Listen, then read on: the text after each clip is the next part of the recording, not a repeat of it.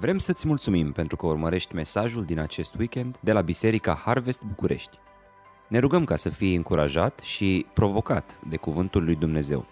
Poți afla mai multe despre noi pe www.harvestbucurești.ro Iată mesajul pastorului Adrian Rusnac. Aș vrea să încep uh, mesajul din dimineața aceasta cu o întrebare cât se poate de simplă. Cât de bine te descriu statusurile tale publice din mediile sociale? Gândește-te un pic. Gândește-te la cât ai postat în ultima vreme și cât de bine te descriu, fie ele poze sau cuvinte. Pentru că, evident, fiecare încearcă să posteze tot ce are el mai bun, nu? La unii, dacă ai judecat după postările lor de pe Facebook, ai spune că ei călătoresc în fiecare zi. Dai scroll, Spania, Franța, Elveția, Bulgaria. Ia uite mă, săracul, a mers la Sunny Beach. Alții că toată ziua gătesc, alții că toată ziua stau în cafenelele cele mai bune din București. Alții că toată ziua fac poze și filmează, că ei numai cu asta se ocupă. Observați însă că în timp ce toate aceste statusuri pot fi adevărate, adesea ele nu reflectă o realitate completă a acelei persoane. Nu poți să judeci starea și situația unui om după acestea. De ce? Pentru că realitatea este că în viața noastră de zi cu zi avem probleme. Probleme care nu ajung să fie niciodată postate public. Ascultă, nu spun că ar trebui să luăm aceste probleme și să le încărcăm acolo pe mediile noastre sociale, dar mă întrebi, aceste probleme pe care nu avem curaj să le împărtășim cu cei care sunt în mediile publice, sociale, cu cine le discutăm? Cu cine le vorbim? Unde mergem să auzim un răspuns pentru ele în mulțimea asta de zgomote din orașul București, în care tot mai multe voci sunt în viața noastră, cum pot să mă liniștesc și să am o discuție cu cineva legat de aceste probleme? Poate că este vorba de o persoană necăsătorită care, deși își dorește să se căsătorească, a obosit să aștepte. Și ar fi nepotrivit ca o astfel de persoană să pună un post pe Facebook, am obosit să aștept în, nu știu, să vină făt frumos. Nu? Sau poate că este vorba despre o persoană căsătorită care întâmpină probleme maritale serioase. Ar fi poate nepotrivit să se ducă pe Facebook sau, eu știu, pe Instagram și să pună o poză cu soțul în timp ce se ceartă, nu? Sau poate că este vorba de o persoană care oricât de mult a încercat să se realizeze din punct de vedere social, să aibă un serviciu stabil, să, să aibă o carieră, să, să-și termine studiile, oricât a încercat, efectiv nu a reușit. Nu s-au legat lucrurile. Așa că se simte neintegrat și neapreciat de cei din jur. Observați, noi știm bine că statusul social reprezintă poziția ocupată de o persoană în societate. Trapta pe care se află un, un individ într-o structură socială reflectă tipul de apreciere asupra lui, primit sau nu, de ceilalți din jur. Fiecare om este evaluat în funcție de această poziție a sa. Iată de ce nu vrem să facem publice acele lucruri care ne-ar afecta statutul sau statusul nostru social. Nu spune asta.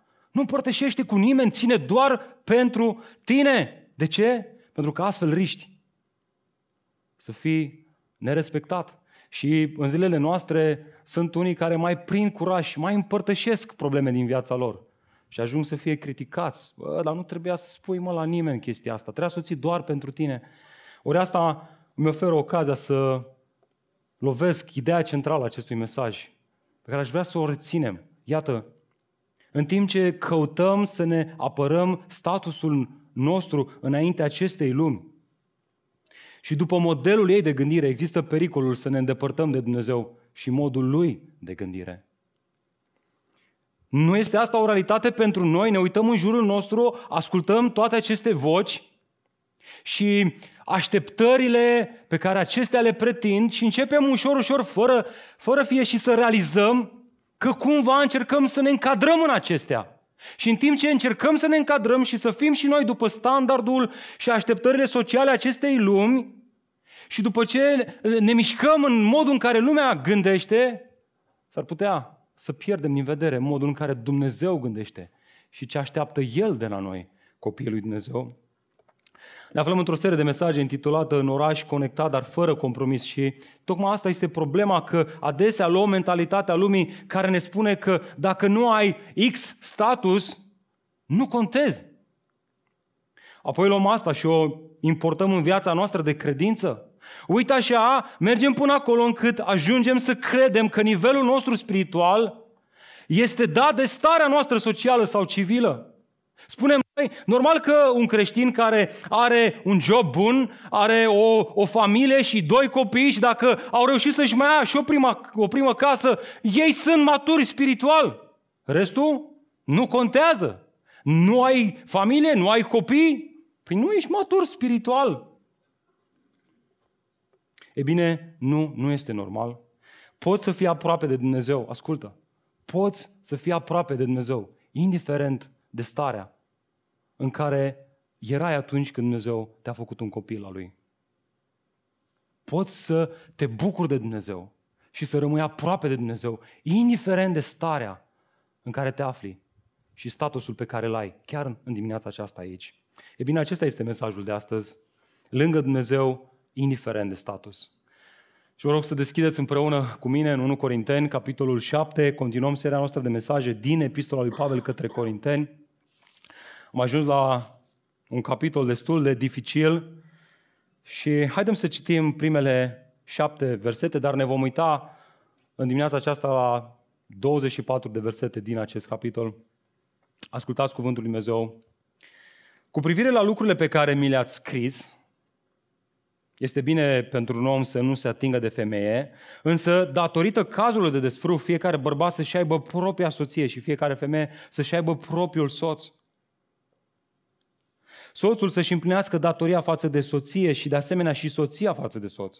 Soțul nu este stăpân, soția nu este stăpână pe trupul ei, ci soțul. Tot astfel, nici soțul nu este stăpân pe trupul său, ci soția. Nu vă refuzați unul pe altul, decât doar prin înțelegere pentru un timp, ca să vă dedicați postului și rugăciunii și apoi fiți din nou împreună, ca să nu vă ispitească satana din cauza nestăpânirii voastre. Spun aceasta ca o îngăduință, nu ca o poruncă. Eu doresc ca toți oamenii să fie așa cum sunt eu, însă fiecare are propriul dar de la Dumnezeu. Unii de un fel, alții de altfel. Haideți să ne plecăm capetele în rugăciune așa cum stăm încă o dată. Tată, realmente îngenunchez înaintea ta în dimineața aceasta să îți mulțumesc pentru oportunitatea pe care ne-o dai să deschidem cuvântul tău și timp de o oră să stăm în el. Sunt așa de multe concepții pe care le auzim chiar în momentul acesta în mintea noastră. Adesea, fără să fim în stare să facem o distinție între preferințe personale, concepte ale lumii și cuvântul Tău. Ai vrea, Doamne, prin Duhul Tău cel Sfânt să aduci pasaj, pasajul acesta la viață, în viața noastră? Ai vrea, Doamne, ca prin uh, bunătatea Ta, prin mila Ta, să ne recalibrezi modul în care gândim căsătoria, divorțul, recăsătorirea, statutul nostru social sau civil, nu după cum credem noi că este bine, ci după cum crede cuvântul Tău că este bine? Și, Doamne, sunt așa multe gânduri care se dau chiar în mintea mea acum. Te rog, Doamne, să mă ajut să le dau la o parte orice distragere și să predic cuvântul Tău așa cum este, cu claritate, cu îndrăzneală, fiind încrezător că Tu lucrezi mai mult decât pot să gândesc eu. Sunt dependent, sunt dependent de Tine, Doamne, în dimineața aceasta. Lucrează cum vrei Tu. Numele Lui Iisus Hristos m-a rugat. Amin. E bine, fraților, iată întrebarea cu care navigăm în dimineața aceasta. Dacă v-ați luat notițe de predică la intrare, luați-vă un pix, luați-vă Biblia, puneți-vă degețelul pe versetul 1, trecem verset cu verset, prin verset cu verset, primele 24 versete din capitolul 7. Iată întrebarea cu care navigăm în text. Ok, dacă este adevărat că pot să rămân lângă Dumnezeu, indiferent de statutul sau statusul meu social, atunci întrebarea pe care o am este asta. Cum să fac asta? Cum să rămân lângă Dumnezeu ținând cont de starea în care mă aflu chiar în dimineața aceasta aici? E bine, mai întâi asta, ești căsătorit? Nu? Viorel nu este? La punctul 2 ajungem și la tine, frate. Așteaptă. Ești căsătorit? Onorează-ți legământul. Uitați-vă cu mine în versetul 1. Cu privire la lucrurile pe care mi le-ați scris, și acum citează, este bine pentru un om să nu se atingă de femeie. Cel puțin la prima vedere ar părea că acest verset contrazice ordinea lăsată de Dumnezeu la începutul creației, atunci când Dumnezeu a poruncit procrearea. În acel context, Dumnezeu s-a uitat la toate lucrurile pe care le-a făcut și la final a afirmat asta. Toate erau foarte bune. Atenție, foarte bune. Nu doar bune. Ei bine, cum poate să vină Pavel acum și să ne spună că de fapt este bine ca omul să nu se atingă de femeie? Se pare că deja era clar pentru toți că această, această expresie să nu se atingă de femeie este un eufemism pentru relații sexuale. Adică nu doar să te atingi în timp ce îți faci loc să bei o cafea dimineața la biserică, ci să întreții relații sexuale cu ea. Cum poate să spună Pavel, cum ar putea să spună Pavel că nu este bine așa ceva? O astfel de interpretare pe text ratează să vadă că de fapt ceea ce face Pavel în aceste versete, în acest verset este să citeze, uh, să citeze ceea ce biserica din Corint a scris într-o scrisoare precedentă. Cel mai probabil aceștia întrebau ceva de genul este oare bine ca un om să se abțină de la relații sexuale și să rămână singur? Sau, mai detaliat de atât, având în vedere dorința de a-L sluji pe Dumnezeu, și o să vedeți în context de ce spun asta, de a sluji pe Dumnezeu și exemplul tău de slujire a lui Hristos, ă, fără o soție. Frate Pavel, oare nu este mai bine ca omul să nu se atingă de femeie, să nu aibă relații sexuale și deci să nu se căsătorească?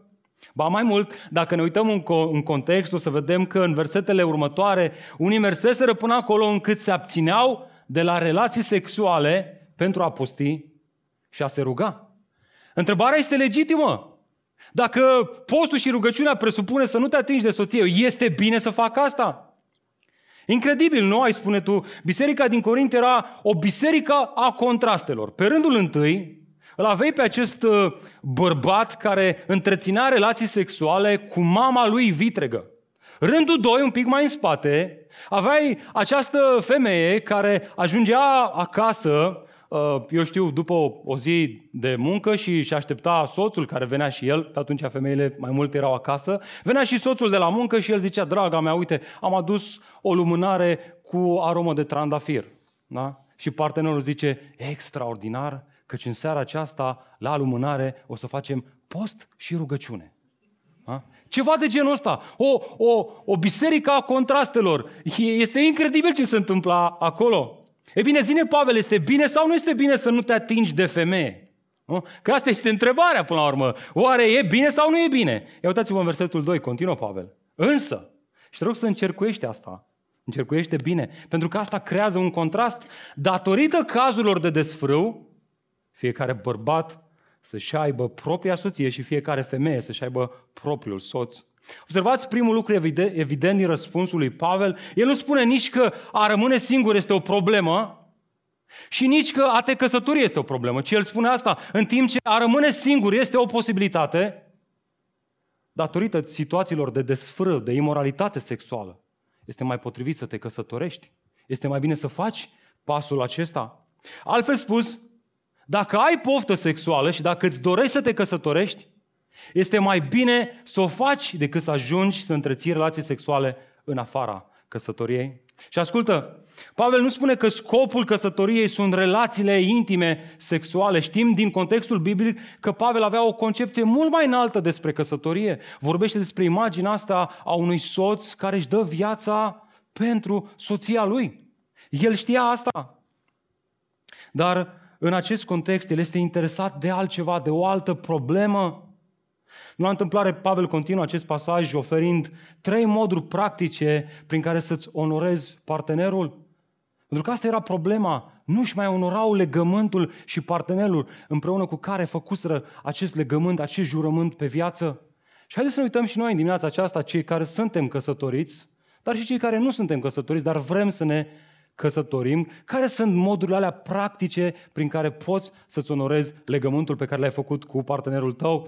Pe mai întâi, dacă mă uit în acest text, văd asta, împlinește-ți datoria. Uitați-vă cu mine în versetul 3. Soțul, ce spune acolo?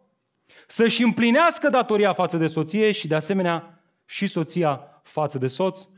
Sublinează acest termen datorie. Termenul grecesc poartă cu sine ideea de un legământ care obligă două părți să onoreze acele lucruri pe care s-au angajat să le facă unul față de celălalt.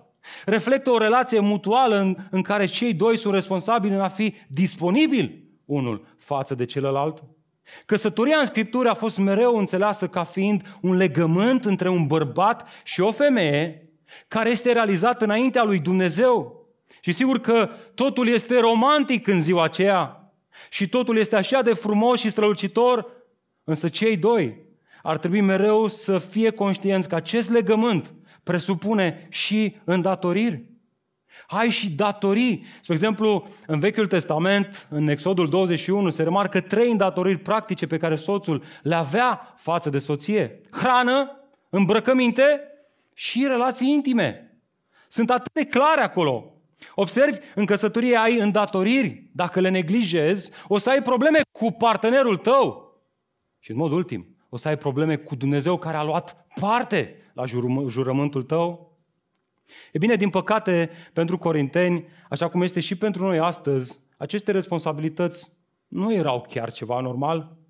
Iată ce spunea cunoscutul om politic de la Atena, Demostene, din vremea respectivă, citez, pe amante le ținem ca să ne ofere plăcere, pe concubine ca să ne poarte de grijă, însă nevestele, nevestele ca să ne facă copii legitimi.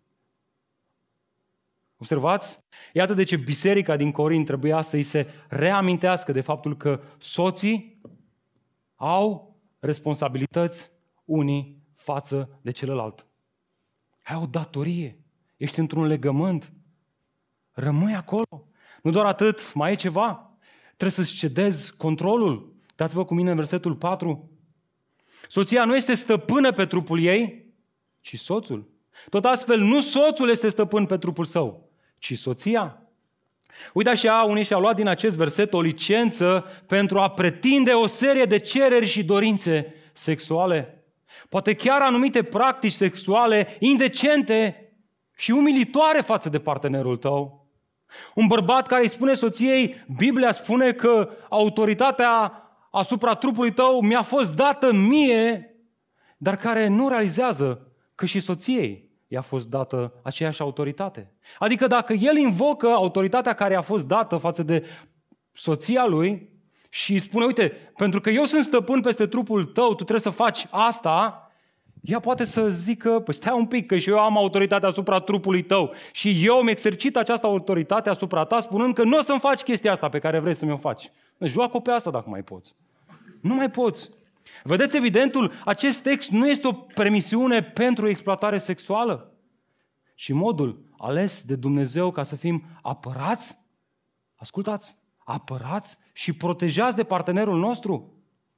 Versetul acesta nu se focalizează pe drepturile pe care le avem, ci pe obligațiile pe care le avem, acelea de a ceda autoritatea asupra trupului nostru, din context specific, în aspectul sexual, partenerului nostru. De ce? Ca să ne protejeze, să fie alături de noi, să ne, să ne ajute să ne stăpânim pornirea sexuală.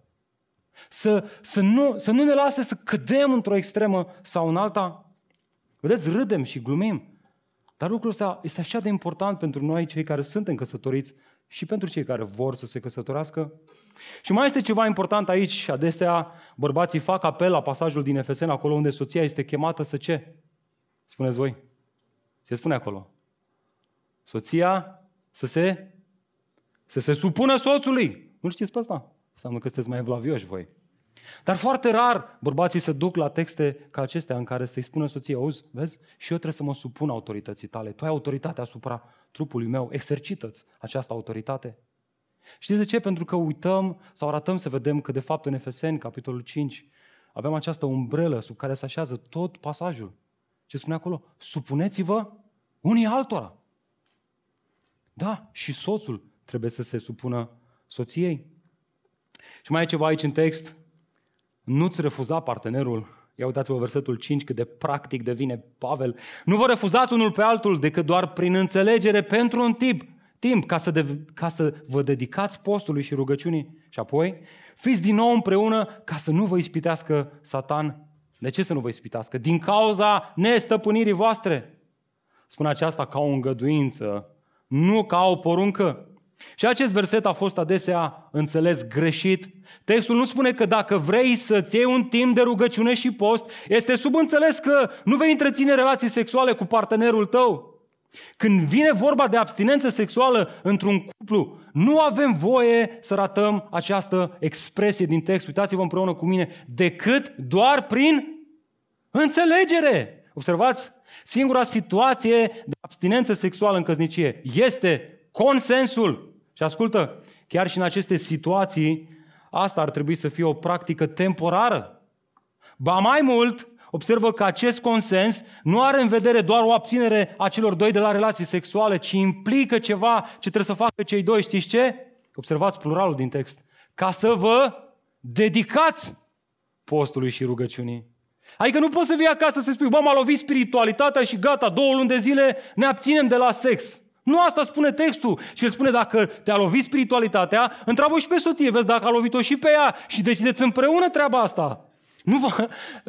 Râdem și glumim, dar am auzit situații. Sunt, sunt tânăr în slujirea asta, dar am auzit situații în care nu mi-a venit să cred ce am auzit. Nu, te, nu pot, poți, să, poți să postezi și poți să te rogi fără să te abții de la relații sexuale. De asta spune Pavel că ceea ce spun eu aici nu este o, nu este o regulă, ci o îngăduință. Dacă ți-o dă partenerul. Dacă nu ți-o dă partenerul, nicio problemă. Stai mă frate, dar care este până la urmă problema dacă îl refuz o perioadă? Păi lasă să vadă și el cât de importantă sunt, cât de important sunt. Iată care este problema, ne spune Pavel. Ia uitați-vă cu mine în text, ca să nu vă ispitească Satan din cauza nestăpânirii voastre. Altfel spus, dacă nu rămâneți în această relație de dare, de socoteală, unul față de altul, de purtare de grijă, unul față de celălalt, Satan abia așteaptă să miște o strategie de-a lui, nenorocită, să pună ghearele pe partenerul tău. Te întreb, asta vrei să faci? Să-l împingi înspre ispită? Păi lasă-mă să fie și el înfrânat, nu spune Biblia acolo, să te înfrânezi, să învețe și el înfrânarea. Păi nu așa și învață înfrânarea. Partenerul își învață înfrânarea prin faptul că nu-l refuz, prin faptul că rămâi aproape de el, prin faptul că îi împlinești nevoile, prin faptul că uh, uh, îi vrei binele, prin, prin faptul că vrei să-l apropii de tine și să rămâneți uniți. Reține această primă lecție. Singurul mod prin care îți poți onora partenerul este să îmbrățișezi cu toată dragostea atât beneficiile căsătoriei, cât și responsabilitățile ei. Dragilor, Sexul nu este doar sex. Discutăm atât despre o unire care, despre, discutăm aici despre o unire care ilustrează o relație intimă și personală. Biblia învață că sexul are semnificație pentru că unirea dintre un bărbat și o femeie, în mod ultim, ascultă, ilustrează Evanghelia, unirea dintre om și Dumnezeu.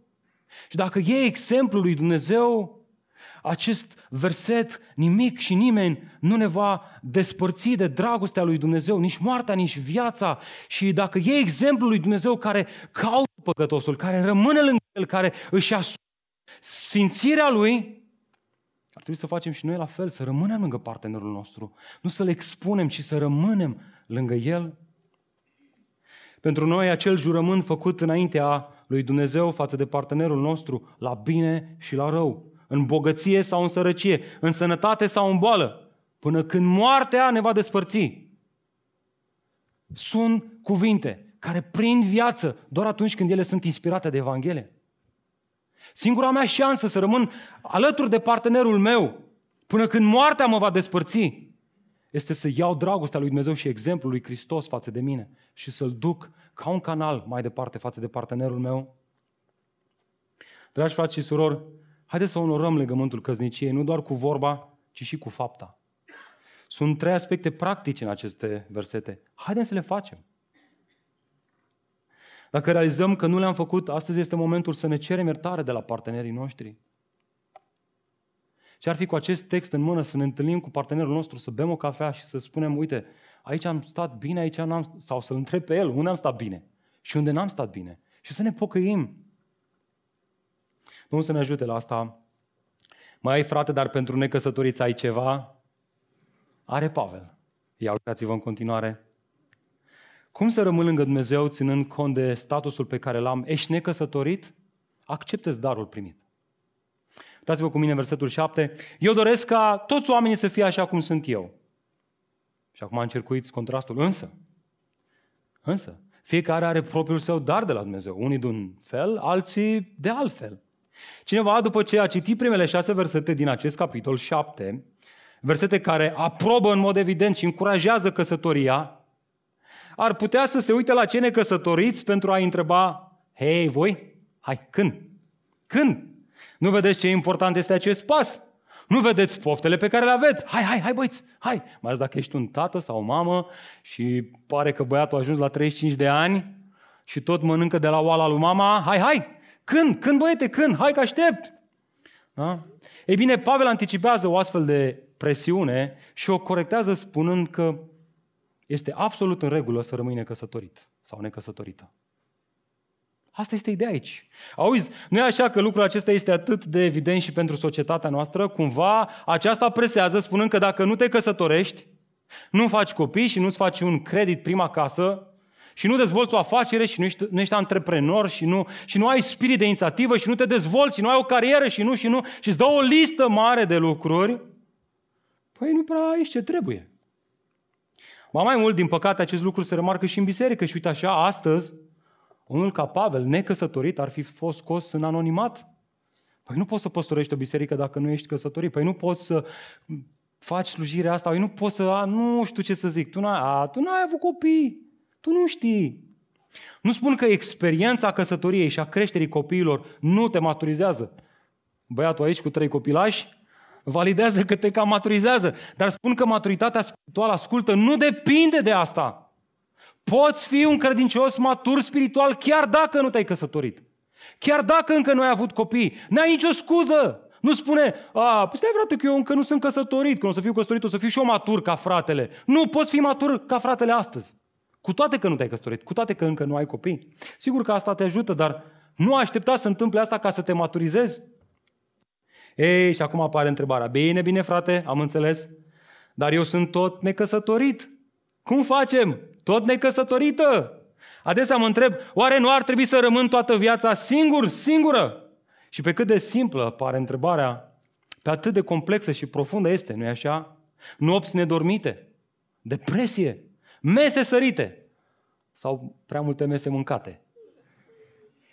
Prea multă ciocolată, nu? Neagră, ca viața, spunem noi. Mai mănânc de aia cu zahăr, mănânc de asta neagră, ca viața, că uite, nu se întâmplă nimic. Așadar, frate, eu cum știu ce dar am primit? Această lipsă de claritate mă termină. Hai să lăsăm Scriptura să ne răspundă la întrebare. Frate, eu ce dar am primit? Versetul 8. Iată, ne răspunde Pavel. Celor necăsătoriți și văduvelor, evident aici are de-a face cu acele femei ale căror soți au decedat, le spun că este bine pentru ei să rămână așa cum sunt eu. Cu alte cuvinte, Pavel ar spune, dacă ar fi să mă întrebați pe mine, Pavel, eu v-aș zice să rămâneți necăsătoriți. Cum sună asta? E bine? De ce, Pavel, de ce? De ce tot insisti cu necăsătoria? Tu nu înțelegi că ard? Răspunsul vine tot din acest capitol. Ia, haideți să înțelegem de ce tot bate el moneda asta cu necăsătoria. Din context răspund, răspundem la întrebarea asta, versetul 32 din capitolul 7. Uitați-vă împreună cu mine. Eu doresc să fiți fără griji.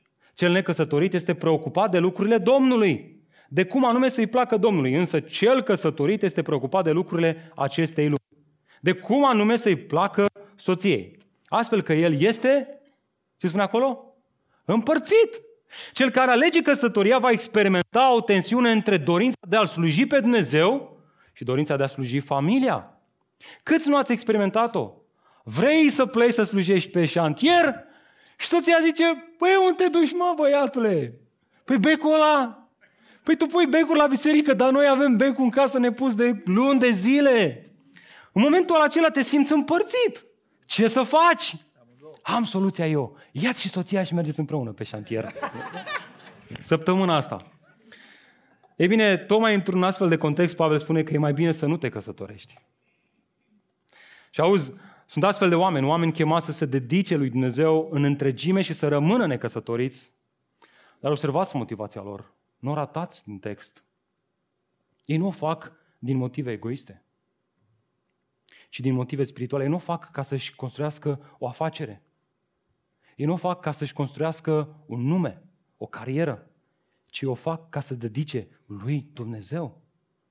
Dar frate, pe mine nu mă mulțumește abordarea asta deloc. Eu găsesc în mine o tensiune mai mare. Eu nu pot să mă mulțumesc că îl slujesc pe Dumnezeu și rămâne căsătorit. Nu, ideea asta nu-mi place. Eu, eu vreau să am un partener căruia să-i fiu plăcut și să onorez legământul cu el, așa cum spune Pavel în primele șapte versete. Pentru tine, Pavel spune asta, nu continuă versetul 9. Ia uitați-vă contrastul. Dar, dar dacă nu se pot stăpâni, să se căsătorească, pentru că este mai bine să se căsătorească decât să ardă de dorință. Expresia aceasta, dacă nu se pot stăpâni, folosește un verb din lumea atleților. Aceștia trebuiau să exprime mult control de sine în ce privește timpul lor, alimentația, ă, somnul și, pentru, și tot ce însemna partea asta cu antrenamentele. E bine, în acest context, Pavel spune, dacă ai încercat să faci asta, să te antrenezi și să te oprești de la a întreține relații sexuale, de a-ți folosi sexualitatea exact ca un atlet care se, se zbate să meargă la, la, la meci și ai recunoscut că nu poți face asta, că orice ai încercat tu, pofta sexuală rămâne, pentru tine e mai bine să te căsătorești. Tu ai primit darul căsătoriei. Căsătorește-te, frate! Nu mai sta așa! Fă un pas, mergi înainte! Observați expresia aceasta, dacă nu se poate stăpâni, exact asta spune. Ba mai mult, în astfel de situații, observă că avem aici un imperativ chiar. Ia uitați ce spune. Să se căsătorească. Discutăm despre o poruncă chiar. Este dificil să duci o viață fericită și să slujești eficient pe Domnul în timp ce ești dominat de dorințe sexuale neîmplinite. Mai ales într-o societate în care, la fel ca cea din Corid, ești, ești, ești atât de tare atâțat, ca să zic așa, ești, ești provocat, ești atât de ispitit la orice colț. Totuși, pe de altă parte, textul este atât de clar că o viață trăită de unul singur, fără să te căsătorești, ascultă, este la fel de prețuită de Dumnezeu. Așadar, haideți să fim o biserică în care să nu dezonorăm pe cei care spun că au darul acesta. Să-i respectăm și să-i prețuim în biserica noastră. Dar dacă ai pofte, frățiorul meu, haideți să spunem așa cum este, Mă asculți? A spune că tu nu ești momentan chemat să te căsătorești în timp ce te abții de la orice formă de sexualitate. Este ceva în regulă. Însă a spune același lucru în timp ce nu te poți abține, în timp ce te masturbezi, în timp ce folosești metode ca să satisfaci nevoia sexuală, presupune să trăiești în desfrâu și curvie. Presupune să deformezi darul lui Dumnezeu pentru tine. Sexualitatea, pofta sexuală este darul lui Dumnezeu pentru tine. Când o satisfaci în alte moduri, în afară de căsătorie, nu faci altceva decât să deformezi darul lui Dumnezeu și să-L dezonorezi pe Dumnezeu și viitorul tău partener. Care o să fie El? El ți-a fost dat acest dar să fie împlinit numai în contextul căsătoriei, nu în fața unui ecran sau unei reviste, și dacă asta faci, dacă e despre tine aceste versete, ești chemat să te pocăiești de urgență. Te rog, te implor, du-te și vorbește cu cineva, nu mai distruge darul lui Dumnezeu. Mergi, vorbește cu cineva, frate, ăsta sunt. Mărturisește-ți păcatele, caută fața lui Dumnezeu, caută iertarea lui Hristos și roagă-L pe Dumnezeu să-ți dea putere să te pocăiești și să nu mai faci asta. Bun, frate, deci să înțeleg că dacă am poftă sexuală, mă căsătoresc și scap de ea, nu? Doamne ferește, sper că nu. Sper că rămâne și după căsătorie pofta sexuală. Iată, iată lecția. Legământul căsătoriei nu este un context prin care să scapi de poftă sexuală, ci un cadru sănătos în care aceasta să fie satisfăcută în mod constant ca dar al lui Dumnezeu pentru voi doi. Și am nevoie de un voluntar care să mă ajute puțin Cristi, mă ajut un pic? Frate, uite, ține lemnele astea puțin. Mai am ceva să-ți dau. Te rog să aprinzi focul. Dă-i foc. La lemne, frate, dă-le foc. S-a dus niște gaz? De ce ai ezitat? De ce te-ai uitat așa lung la mine? Ia gândește ce ar fi să aprins focul ăsta aici în sala asta? N-ar fi bine. N-ar fi bine, nu? Mulțumesc, frate. Ai văzut, am dat tot asta care nu se aprinde. Mi-a fost frică. Am zis, să caut una mai veche prin casă, care nu are flacără. Să nu, să nu cumva... Doamne, ferește. Fraților, observați un lucru atât de evident.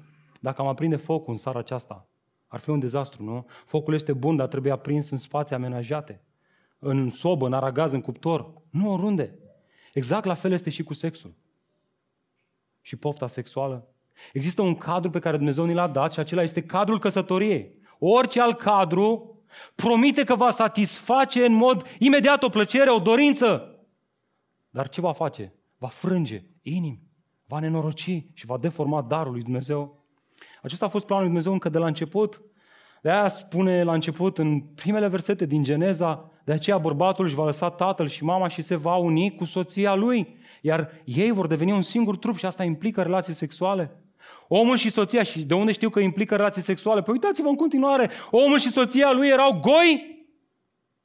Nu le era rușine. Singurul context în care poți să fii gol, să-ți expui sexualitatea și să nu-ți fie rușine, este contextul căsătoriei. Și asta este frumos. Să nu-ți fie rușine cu partenerul tău, e ceva extraordinar, este darul lui Dumnezeu. Orice alt context este rușinos și nepotrivit. Dragilor, dorințele sexuale sunt bune atunci când sunt satisfăcute în cadrul potrivit. Așadar, dacă acesta este darul lui Dumnezeu pentru tine, băi frate, căsătorește-te. Și vreau să mă adresez acum băieților. Pare că acestea se, se mișcă astăzi tot mai greu. Spune ei, stai să bifezi o carieră, stai să-mi cumpăr o casă, stai să. Stau, dar cât să stau? Stai să. Auzi, poți face toate acestea împreună cu un partener de viață. De ce trebuie să aștepți să faci toate astea de unul singur? Ce vrei să demonstrezi? Că ești cocoș? Fii cocoș căsătorindu-te, că altfel nu ești cocoș, ești, nu se știe momentan. Dacă ai darul ăsta, da? De ce să arzi de dorință? Mișcă în front. Nu spun să o faci într-un mod grăbit. Nu spun asta. Nu spun să o faci într-un mod nesănătos, nebiblic. Nu spun să nu stai să te gândești.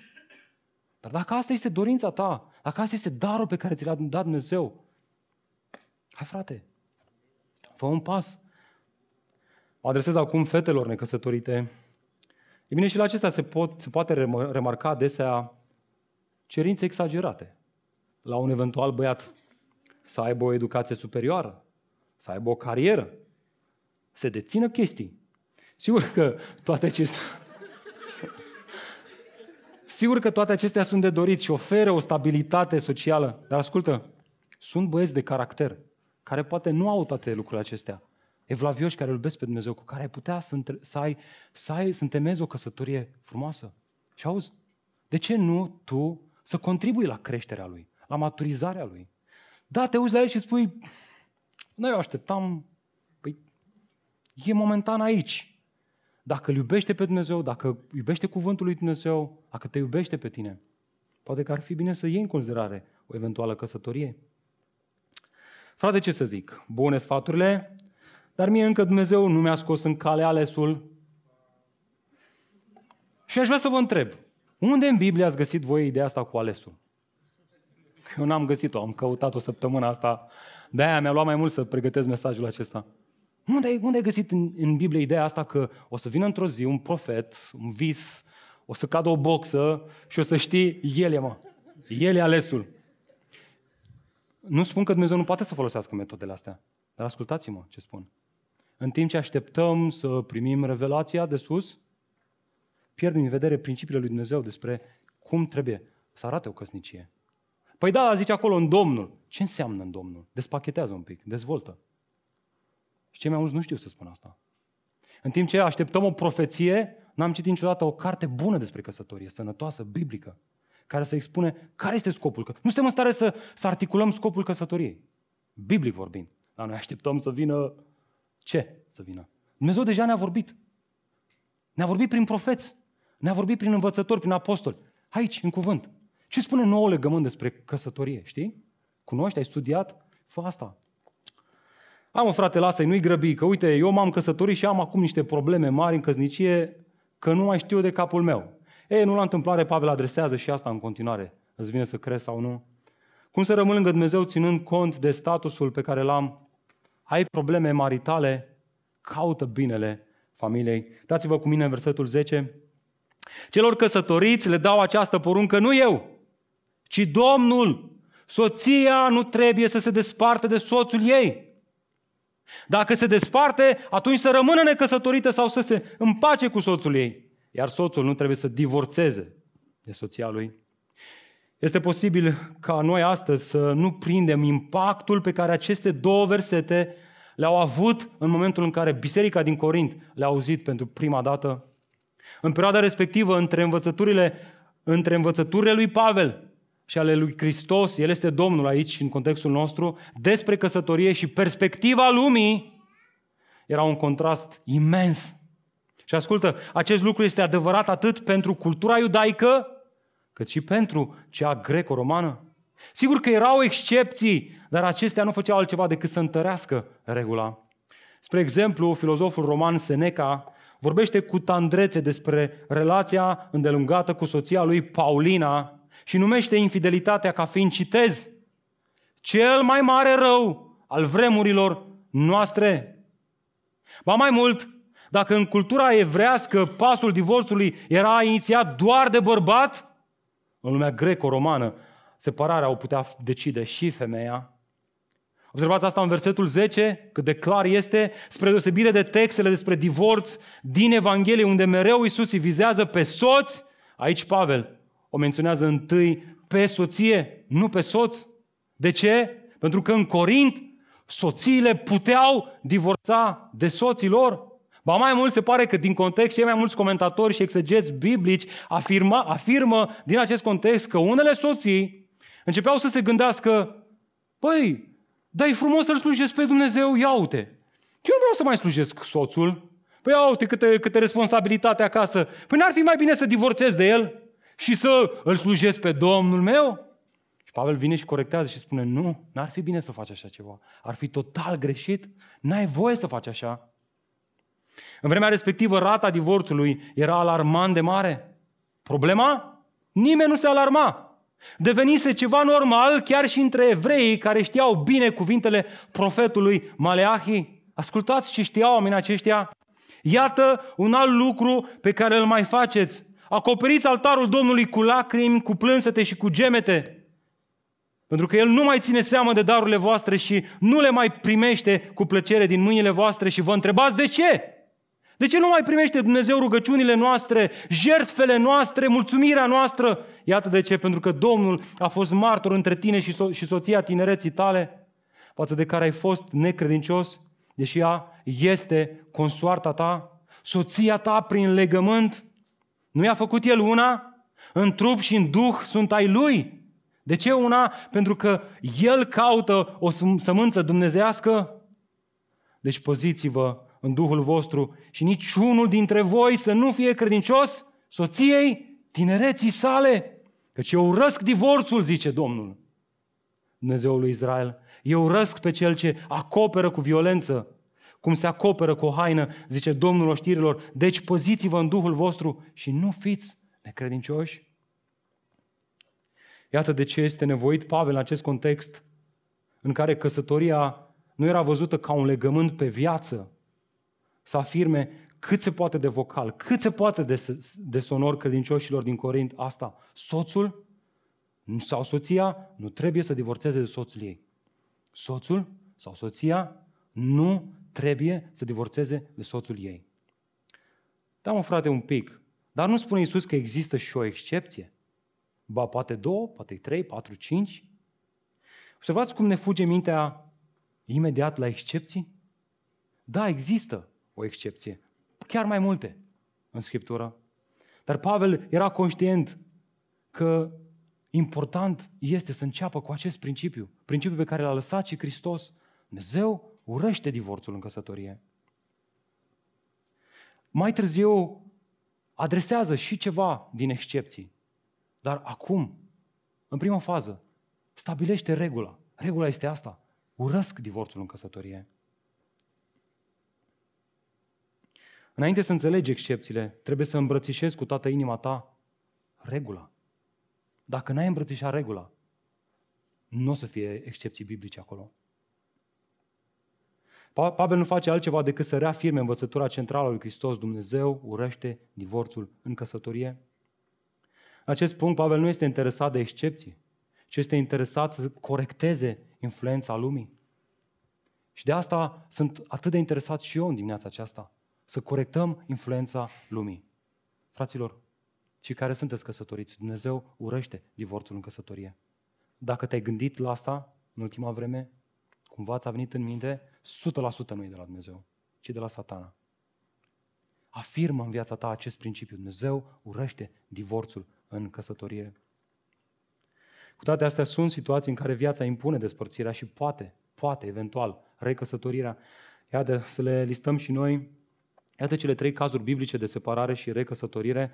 Mai întâi în cazul în care partenerul moare, și asta este atât de evident în Scriptură, o spune Pavel în același capitol, o să vedem duminica, peste două duminici, o femeie nu este liberă atât timp cât trăiește soțul ei, dar dacă soțul ei moare, ea este liberă să se căsătorească cu cine dorește, dar în Domnul. Și observați chiar aici expresia cu cine dorește. Da, dacă, dacă Pavel ar fi crezut că există un ales, i-ar fi zis, așteaptă să vină alesul. Sau așteaptă să vină nu știu cine. Într-o vreme în care, ascultați, în Corint era plin de profeți.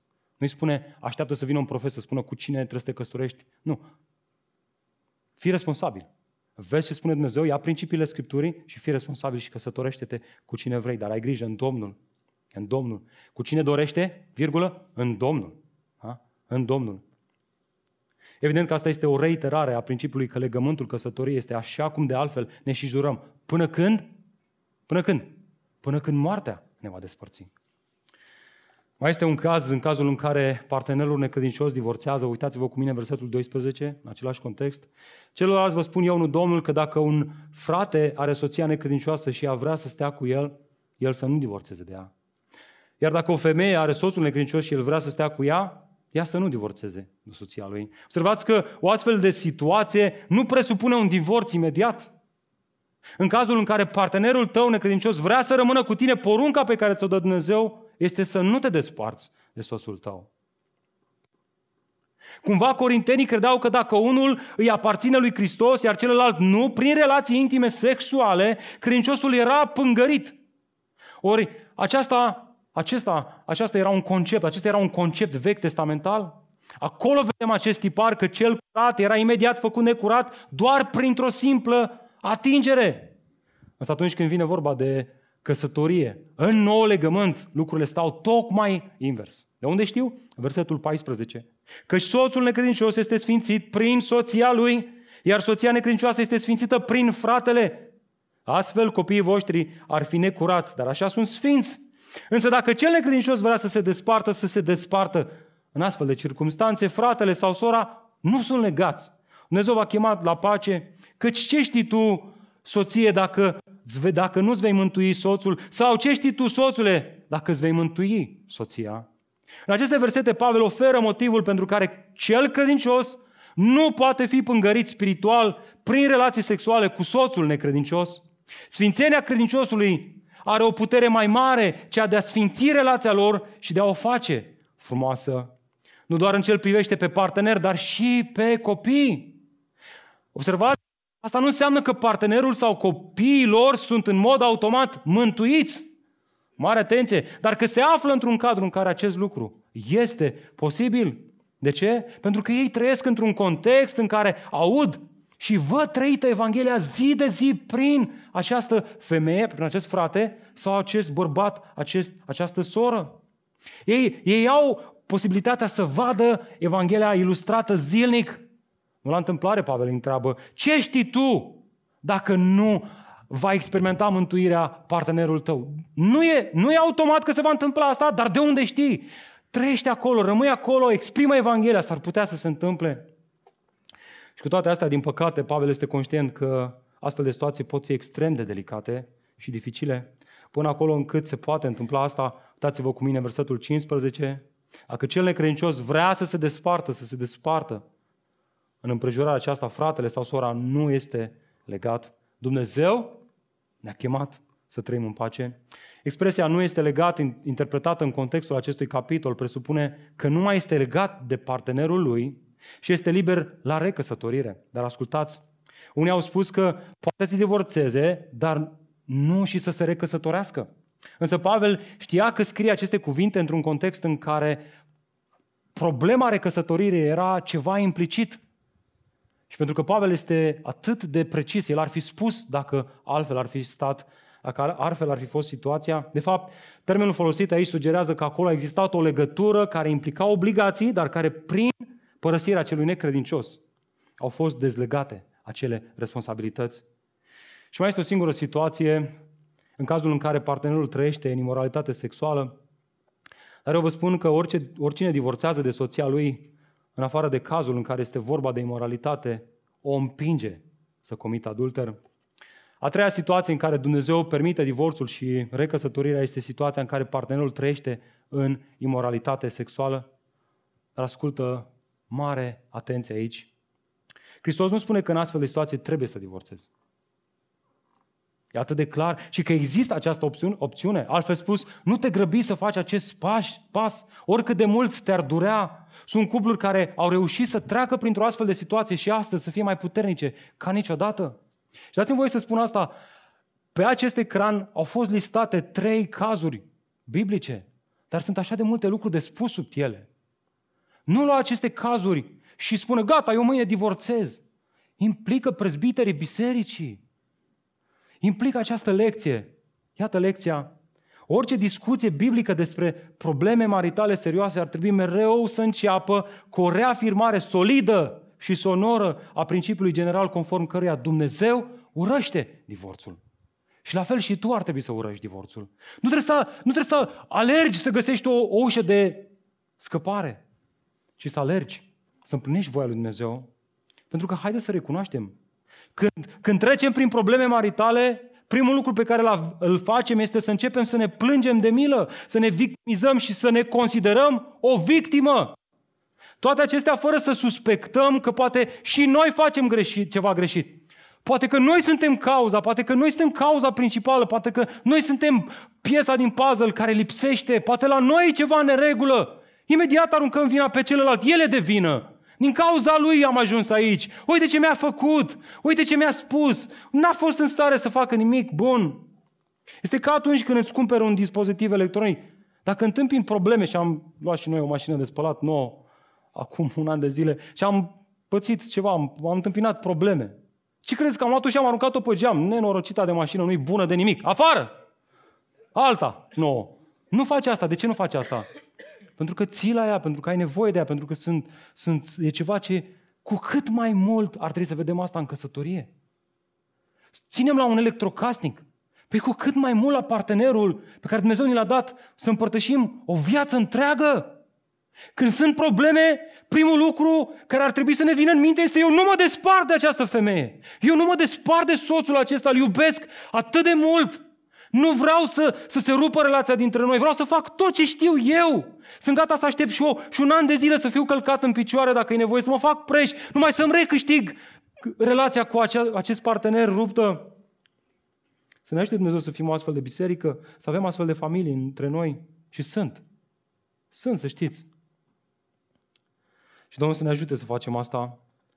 Ascultă, când păcatul devine amar într-o căznicie și începem să-l recunoaștem, Hristos devine dulce. Iar când acolo este zmerenie și pocăință, când cei doi încep să, se, să manifeste dragostea lui Hristos în ciuda păcatelor lor, căsnicia aceea devine dulce, Hristos este înălțat și devine ceva spiritual, frumos.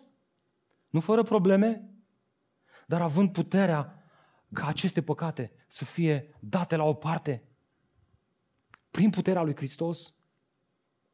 Frate, uite cum e treaba, eu nu am probleme în căsătorie, nici cu, căsă, nici cu a fi căsătorit, a nu fi căsătorit, am alte probleme eu. Problemele mele sunt sociale. Are și pentru mine Pavel ceva? Da, are.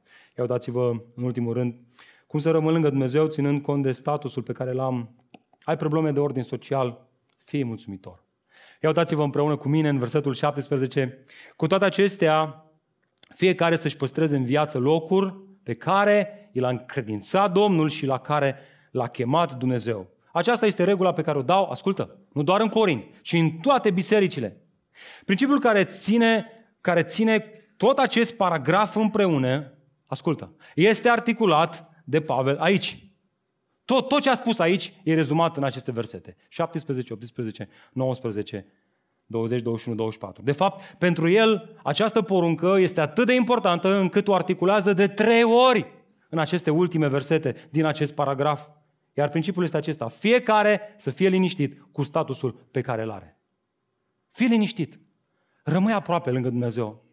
Dar care este problema? Păi haideți să ne gândim că oamenii aceștia erau convertiți la creștinism dintr-o cultură păgână în care păcatele erau ridicate la nivel de virtute. Evident că păcatele acestea afectau statutul lor social. Am văzut deja, unii erau necăsătoriți, alții erau căsătoriți, unii erau înțelepți, alții uh, nu erau înțelepți, unii erau bogați, alții erau săraci. E bine, Pavel le spune, indiferent de statut, păstrează-ți în viață locul primit de la Dumnezeu. Erai zugrav, mecanic, erai avocat, erai doctor, erai fotograf, atunci când te-ai întors la Dumnezeu, fii mulțumitor. Rămâi lângă Dumnezeu. Rămâi mulțumit cu starea în care te afli. Și pentru a ilustra acest principiu, Pavel folosește două exemple foarte relevante în contextul lor. Haideți să ne uităm la primul, versetul 18. Era cineva circumcis atunci când a fost chemat? Să nu-și ascundă circumcizia. Era cineva necircumcis când a fost chemat? Să nu se circumcidă. Circumcizia nu este nimic și necircumcizia nu este nimic, ci important este ascultarea de poruncile lui Dumnezeu. Fiecare să rămână în starea în care era atunci când l-a chemat Dumnezeu. Unii iudeizatori, adică evrei deveniți creștini, cereau ca toți păgânii deveniți creștini să fie circumciși, pentru că erau circumciși și asta era semnul legământului lor, asta îi făcea pe ei să fie evrei. E bine, Pavel spune, Chiar dacă oamenii aceștia vin printre voi și încearcă să vă spună că pentru a fi creștin trebuie să faci toate aceste practici și aceste ritualuri evreiești, aceste tradiții, să le țineți, eu vă spun să nu o faceți. Rămâneți așa cum v-a lăsat Dumnezeu. V-a lăsat Dumnezeu greci, fiți greci, nu este nicio problemă. Așa cum un evreu nu trebuie să se prezinte ca un neevreu, la fel, un evreu nu trebuie să se prezinte ca un neevreu, Cultura, statutul social și ceremonia exterioară nu sunt o barieră în trăirea unei vieți spirituale. Dacă știi niște practici evreiești, nu te face mai spiritual. Și asta e relevant pentru noi. Știți de ce? Pentru că săptămâna viitoare împreună cu soția plecăm câteva zile în Israel. Și să nu ne judecați pe acolo că puteți să fiți și voi spiritual pe șantier seara, nu-i problemă. Eu o să fiu în Israel, pe la Nazaret, pe la Marea Moartă. Atât s-a putut, ar fi spus fratele Gabi. Iată al doilea exemplu, versetul 21. Erai sclav când ai fost chemat, nu te neliniști. Dar dacă poți să ajungi liber, folosește această ocazie. Că sclavul chemat în Domnul este omul liber al Domnului. De asemenea, cel care era liber când a fost chemat este sclavul lui Hristos. Voi ați fost cumpărați cu un preț. Să nu deveniți sclavi ai oamenilor. Fraților, oricare ar fi fost starea în care a fost cineva când a fost chemat să rămână lângă Dumnezeu. A treia oară spune asta. Este evident că Pavel nu susține sclavia, ci afirmă că o persoană, chiar fiind un sclav, tot putea să trăiască o viață creștină. Ba mai mult, el merge până acolo încât să spună, nu este nimeni mai liber decât un credincios. Pentru că nicio sclavie nu este mai dominantă decât cea, ascultă, a păcatului, din care Hristos le eliberează pe creștini prin faptul că El a plătit un preț pentru păcatele lui și l-a răscumpărat. Problema corintenilor consta în faptul că le era greu să se împace cu statutul lor social după ce deveniseră credincioși. Unii își doreau să-și schimbe starea civilă, unii să se căsătorească, iar alții să scape de căsătorie. Unii erau sclavi și deci doreau să fie liberați, iar alții voiau să-și facă operație chirurgicală. Nu știu, mă, dacă aș avea un nas mai drept, l-aș iubi altfel pe Dumnezeu. Să o crezi tu. Aceste versete răspund la modul general acestor cazuri pentru a reitera principiul de bază. Auzi? Creștinii trebuie să accepte statutul lor social și să fie mulțumitori. Știți de ce? Pentru că ei pot să rămână lângă Dumnezeu, indiferent de statutul lor social. Notează-ți această lecție. Mulțumirea va inunda inima ta atunci când vei realiza că identitatea ta nu vine din statutul tău, ci din chemarea lui Dumnezeu. Și auzi, sunt oameni printre noi în biserica aceasta și un har pe care l-am avut să aud mărturii ale unor oameni despre care te uiți duminica, aici, duminica, aceasta, duminica aici la biserică și spui, păi fratele, ia uite ce bine o duce. Ha, sora? Ha, sora are job bun, măi, normal că e, e, e cu Domnul Iisus, mă. Ia uite, ia uite familia aia. Ha, păi dacă aș avea și o casa mea, aș fi și eu așa fericit duminica la biserică. Și foarte ușor să alunecăm în nemulțumire și nemulțumirea sfură pacea. Și pacea sfură nădejdea asta în Hristos. E bine, Pavel să uite și spune, sunt conștient că în biserică stă un bogat lângă un sărac, un înțelept lângă un nu așa de erudit în punctul de vedere al oamenilor. Dar auzi, nu te mai uita în jur, uită-te la Hristos, fii mulțumitor și asta o să-ți inunde, o să-ți aducă pace și bucurie. Nu la întâmplare, Pavel spunea, mulțumiți? Când să mulțumim? Când să mulțumim? În orice împrejurări. Pentru că aceasta este voia lui Dumnezeu în Hristos Iisus pentru voi. Indiferent care este contextul familial în care ai crescut, sau că nu ai avut părinți care să te crească chiar, poate că ai crescut la orfelinat, indiferent de nivelul de educație, statutul social sau starea civilă curentă, fii mulțumitor lui Dumnezeu, rămâi lângă Dumnezeu indiferent de statut. Dumnezeu ți-a oferit în Hristos acum. Mă auzi, frate? Ascultă-mă, soră. Acum ți-a oferit Dumnezeu tot ce trebuie. Nu mâine. Nu dacă. Acum. Acum ai tot ce trebuie în Hristos pentru a trăi o viață spirituală. Rămâi aproape de Dumnezeu. Nu fă o nebunie. Nu te gândi, asta cu să mă căsătoresc în lume, dacă nu vine făt frumos. Nu te gândi, lasă că o să o iau pe scurtătură la job, dacă nu reușesc să prind un contract mai mare. Câți n-au făcut așa? Și azi regret amarnic. Nimic în lumea aceasta nu se compară cu Dumnezeu. Și știi care este partea frumoasă? Spune Pavel, cine ne va despărți de dragostea lui Hristos? Necazul sau greutățile sau persecuția sau foametea sau lipsa de îmbrăcăminte sau pericolul sau sabia? Eu sunt convins că nici moartea, nici viața, auzi, nici măcar îngerii, nici demoni, nici lucrurile prezente, nici cele viitoare, nici puterile, nici înălțimea, nici adâncimea, nici orice altceva din toată creația nu va putea să ne despartă de dragostea lui Dumnezeu care este în Hristos Iisus, Domnul nostru. Haideți să ne rugăm. Tată, în dimineața aceasta suntem mulțumitori că nimeni și nimic nu poate să despartă un credincios autentic de dragostea ta. Nimic, Doamne, nici măcar că suntem căsătoriți, nici măcar că nu suntem căsătoriți, nici măcar că avem probleme în căsă- căsnicie, nici măcar că avem probleme în carieră, la serviciu. Doamne, uneori toate aceste probleme ne inundă viața și uităm să fim mulțumitori, uităm să ne amintim Evanghelia, că am fost răscumpărați cu un preț, că suntem liberi în Hristos, că păcatul nu mai are putere asupra noastră, Uităm, Doamne, să ne amintim că Tu ne vorbești azi prin Duhul Tău cel Sfânt, prin oameni, prin cuvânt. Uităm să ne bucurăm de tot ce ai făcut Tu în noi. Și că, Doamne, am vrea să răspundem în închinare în dimineața aceasta, înainte de orice. Nu am vrea, Doamne, să plecăm împovărați de niște principii pe care trebuie să le facem, ci am vrea, Doamne, să animăm aceste principii, aceste porunci ale lui Hristos, cu dragostea pe care o purtăm față de Hristos, să le animăm cu această promisiune că nimeni și nimic nu ne va separa de dragostea Ta. Și am vrea, Doamne, ca această dragoste să o arătăm față de partenerul nostru. Și aș vrea, cu tot respectul, nu vreau să vă necinstesc cu nimic, cei, căsă, cei, cei căsătoriți, ați vrea să vă ridicați un pic?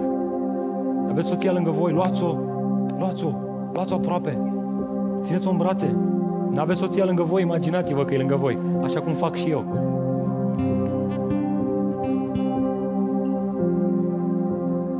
Tată, vrei Tu numele Lui Iisus Hristos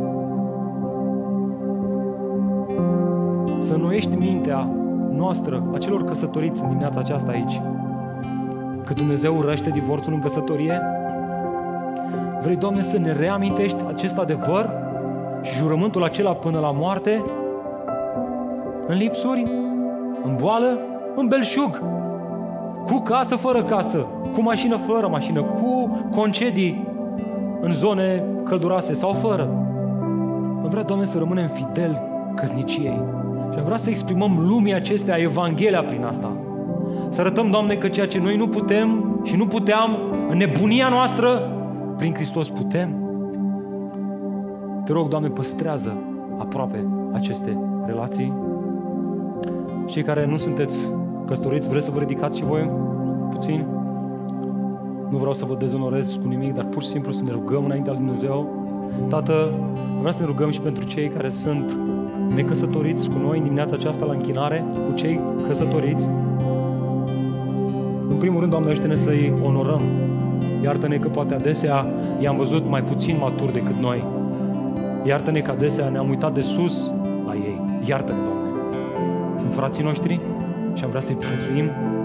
Doamne, pentru cei dintre noi care au primit, dacă sunt astfel de oameni, darul de a sta necăsătoriți toată viața lor pentru a se dedica lucrării tale sau o parte din viața lor, binecuvintează-i. Doamne, poate că chiar acum chem misionari care să-și ia 5 ani de zile să lucreze ca misionari undeva. Este lucrarea Ta, Doamne, am vrea să-i prețuim și să fim alături de ei. Dar, Doamne, pentru cei care sunt necăsătoriți și ard de dorință,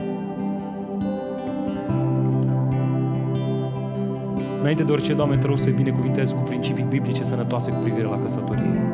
Pune-le în mână resurse bune, sănătoase. Și, Doamne, deschide-le uși să se căsătorească. De ce nu, Doamne, am vrea să, am vrea să fim la nunta lor. Am vrea, Doamne, să ne bucurăm la nunta lor. Și să fim alături de ei, să vedem, Doamne, cum Tu ridici noi căsătorii, noi căsnicii, în Tine, în Domnul, spre gloria Ta. Însă, Doamne, pentru noi toți ceilalți, indiferent de starea în care suntem astăzi, am vrea, Doamne, să strigăm de bucurie, să cântăm Ție, pentru că Tu ești vrednic de închinare și cinste.